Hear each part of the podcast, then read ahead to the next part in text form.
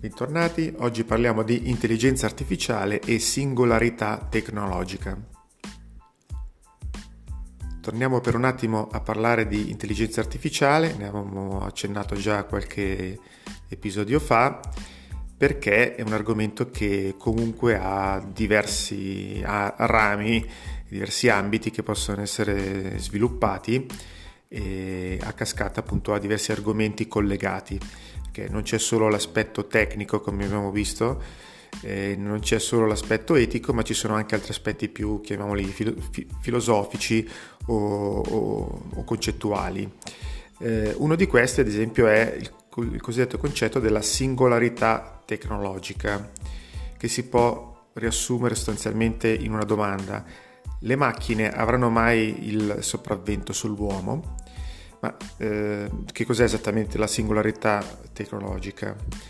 Eh, per definizione è una, una, teoria, diciamo un punto nel, nel, tempo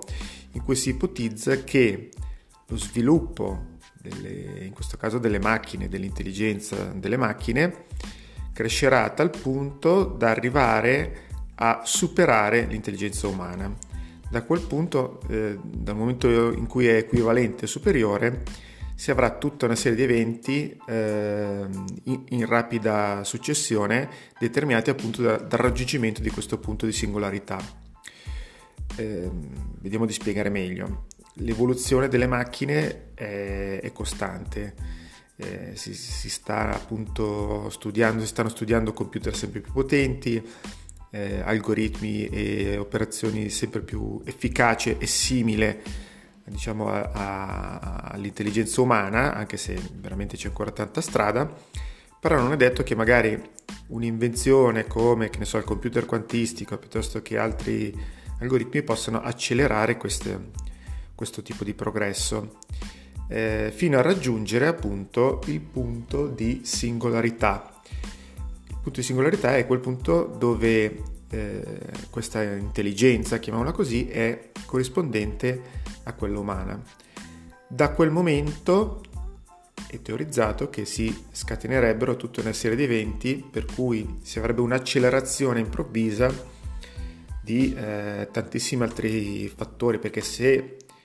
da quel momento diciamo le macchine prendono coscienza, tanto per farla un po' alla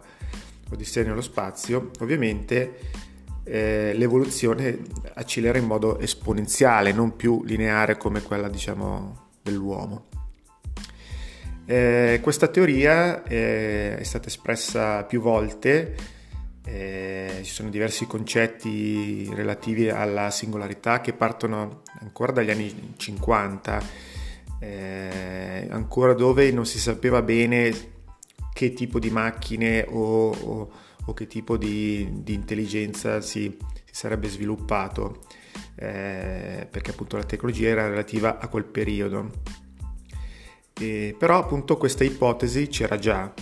ci sono stati diversi scienziati, statistici, pensatori, inventori, ognuno ha fatto un po' eh, insomma la sua teoria che alla fine se le prendiamo e le mettiamo vicine sono mo- molto simili appunto al concetto che abbiamo appena espresso di singolarità tecnologica. Eh,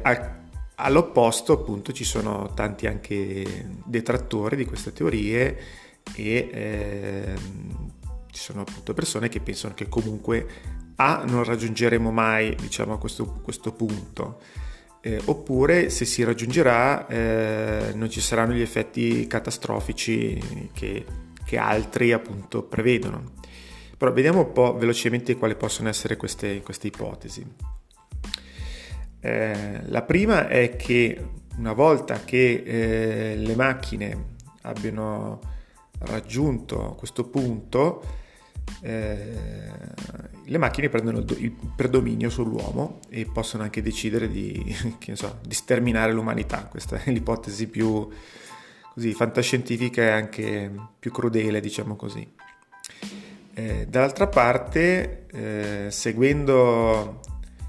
alcune leggi della robotica che eh, sono state anche inventate e scritte da uno scrittore di fantascienza che ha previsto un po' il futuro, Isaac Asimov, e, e queste leggi poi si sono appunto eh, rivelate come adatte a essere applicate nella realtà, eh, se si progettassero appunto macchine che seguono queste, queste, leggi, non ci sarebbe questo pericolo, diciamo così. Ehm,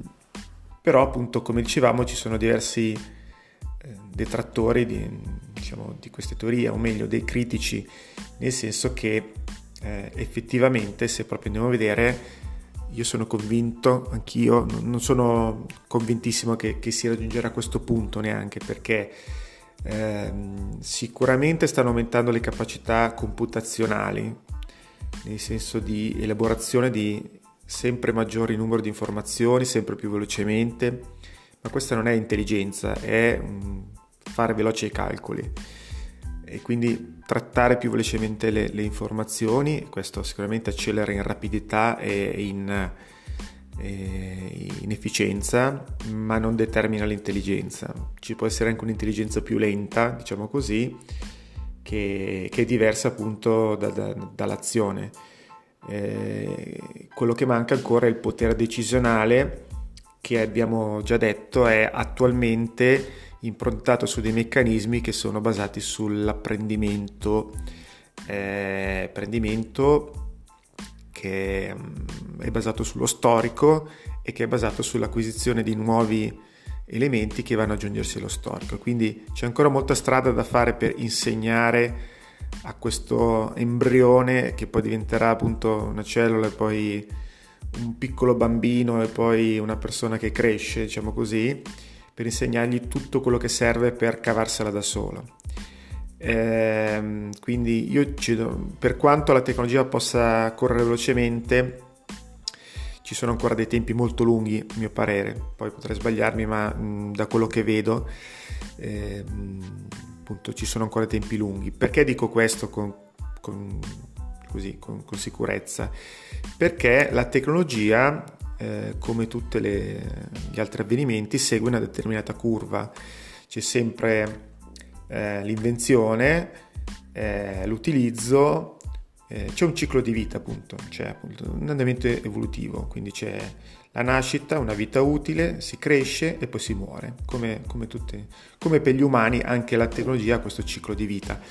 Eh, se pensate appunto, facevo sempre l'esempio del, del telefono, piuttosto perché è un, un, oggetto che abbiamo appunto magari più o meno in mano tutti,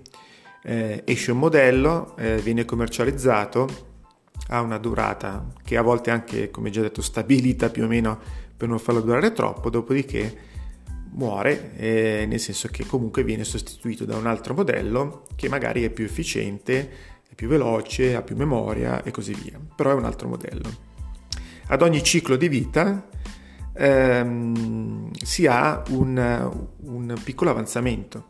perché comunque se, se si procede con l'evoluzione, eh, diciamo, il prodotto successivo è un gradino sopra a livello di prestazioni, tutto quello che volete rispetto a quello precedente. Quindi eh, il ciclo di vita eh, della tecnologia è sempre diciamo, in crescita e eh, analizzando un po' i cicli di crescita che ci sono stati negli ultimi anni è vero che la crescita non è proprio lineare ma tende un po' all'esponenziale, nel senso che i cicli sono sempre più corti e il gradino è sempre più alto. E, e quindi magari rispetto a, eh, facendo sempre l'esempio del telefono, il telefono di due anni, da due anni fa ad oggi è migliore rispetto a quello come prestazioni rispetto a quello a 4 anni prima o 5 anni prima o, così via. Perché appunto in tempi sempre minori abbiamo prestazioni o cicli di vita ehm, diciamo prestazionali migliori. Eh, quindi c'è sicuramente una crescita, c'è una, sicuramente una crescita che, che, non è così lineare ma è appunto esponenziale, ma la distanza che vedo tra le capacità attuali conosciute, a meno che, ripeto, ci sia dietro l'angolo un supercomputer che, che abbia prestazioni milioni di volte superiori, eh, che dia proprio un'accelerata. Al momento vedo un'evoluzione sicuramente, ma un'evoluzione che è relativamente lenta. Non, non vedo eh, i prossimi decenni, tanto per dire, dal mio punto di vista. Ehm, dopodiché, appunto, tutto questo è legato a, al volere dell'uomo, nel senso che eh, siamo sempre noi che decidiamo come far crescere questa, evoluzione. Eh, è interessante però appunto discutere di questa, di questa teoria perché è una cosa che periodicamente salta fuori appunto quando esce qualche nuovo prodotto così o tecnologia che è dirompente ed è appunto un salto rispetto a prima eh, vengono ripescate le diverse teorie dei diversi futurologi e, però appunto al momento sì ci sono queste congetture eh, e la discussione è basata più sul cosa potrebbe succedere questo sì, interessante. Comunque è giusto prevedere i, i vari scenari ehm, perché comunque eh, è una questione probabilmente più di tempo eh, che, che, che, di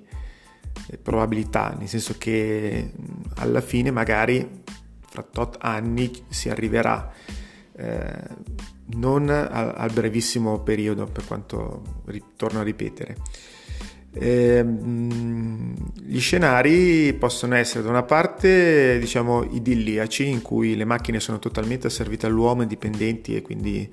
non potremmo c'è qualcuno che ipotizza questo mondo così fantastico dove noi potremmo dedicarci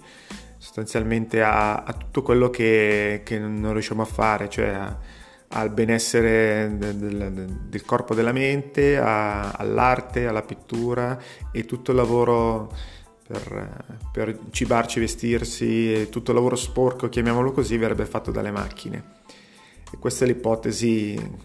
paradisiaca, diciamo così. Eh, immaginate appunto un mondo dove non c'è più bisogno di lavorare inteso, eh, come abbiamo già detto, mh, inquadrati in, in un contesto in cui per forza bisogna andare tutti i giorni in un posto di lavoro per svolgere un lavoro magari usurante, magari pericoloso, eh, mentre eh, in questi scenari ovviamente uno potrebbe dedicarsi a fare sport, a, a essere una specie di vita in vacanza, chiamiamola così, eh, con, i, con tutti i rischi connessi, diciamo così. Però appunto il concetto è di scaricare eh, sempre di più i, i, lavori pesanti e difficili a, a favore diciamo, dell'umanità che si possa poi dedicare a, alle cose più umanistiche. Ripeto, questi sono scenari, non è che sono cose che desidero o che ci siano o meno. Dall'altra parte appunto c'è lo scenario invece apocalittico in questo mondo totalmente in cui l'uomo è, sotto, è sottomesso alle macchine e, e questo è, è, altrettanto improbabile secondo me, nel senso che per quanto le macchine possano prendere coscienza, l'abbiamo visto nei film di fantascienza, non vedo uno scenario così, così inquietante da, da, avere le macchine completamente autonome che decidono loro di sottomettere il, il, il genere umano. C'è, una, ter- c'è un, una, terza via che è un, è un rischio, ovvero che questo diventi un potere molto forte, nel senso che eh, ci sia la possibilità che le macchine dominino l'uomo, e questo diciamo potrebbe in linea teorica anche essere possibile, però in mano a, del, a dei piccoli gruppi di persone, a, a, un dittatore piuttosto che a un singolo uomo, che comandando questa macchina abbia il più grande esercito del mondo, tanto per, per essere chiari. Ecco, questo, questo potenzialmente potrebbe essere un rischio, quello sì perché con l'aumento della tecnologia e del valore della tecnologia potrebbe esserci sempre un gruppo più ristretto di persone che hanno il controllo e il potere di questa tecnologia e quindi tanto più diventa potente e tanto più diventa pericolosa in quel senso. Per entrambi gli scenari che abbiamo appena fatto eh, rimaniamo sempre noi a, a fare da, da giudici eh, di, di, da realizzatore di questo scenario, cioè il concetto di conoscere queste prospettive ci aiuta anche poi a essere più coscienti quando poi vedremo il verificarsi di certi avvenimenti, non dobbiamo stupirci, eh, dobbiamo essere solo pronti e coscienti. Quando uno è pronto, cosciente e, e conoscente, eh, sa anche diciamo, reagire e, e, o adattarsi diciamo, alle nuove situazioni. Eh, torno a chiu- e chiudo con una frase che appunto dico relativo anche a scenari simili che sono stati detti sull'internet delle cose, che comunque si collega anche un po' all'intelligenza artificiale. Bisogna essere pronti perché queste cose arriveranno, che lo vogliamo o no. E con questa riflessione vi lascio, eh, aspetto sempre i vostri commenti qui su Anchor FM, su Facebook, su Twitter, su LinkedIn e sui vari social e anche i vostri suggerimenti, mi stanno arrivando suggerimenti per nuovi argomenti che ogni tanto appunto riporto volentieri, nuovi stimoli, nuovi spunti e se avete anche qualche argomento particolare di cui volete sentire parlare, io sono qui. Alla prossima!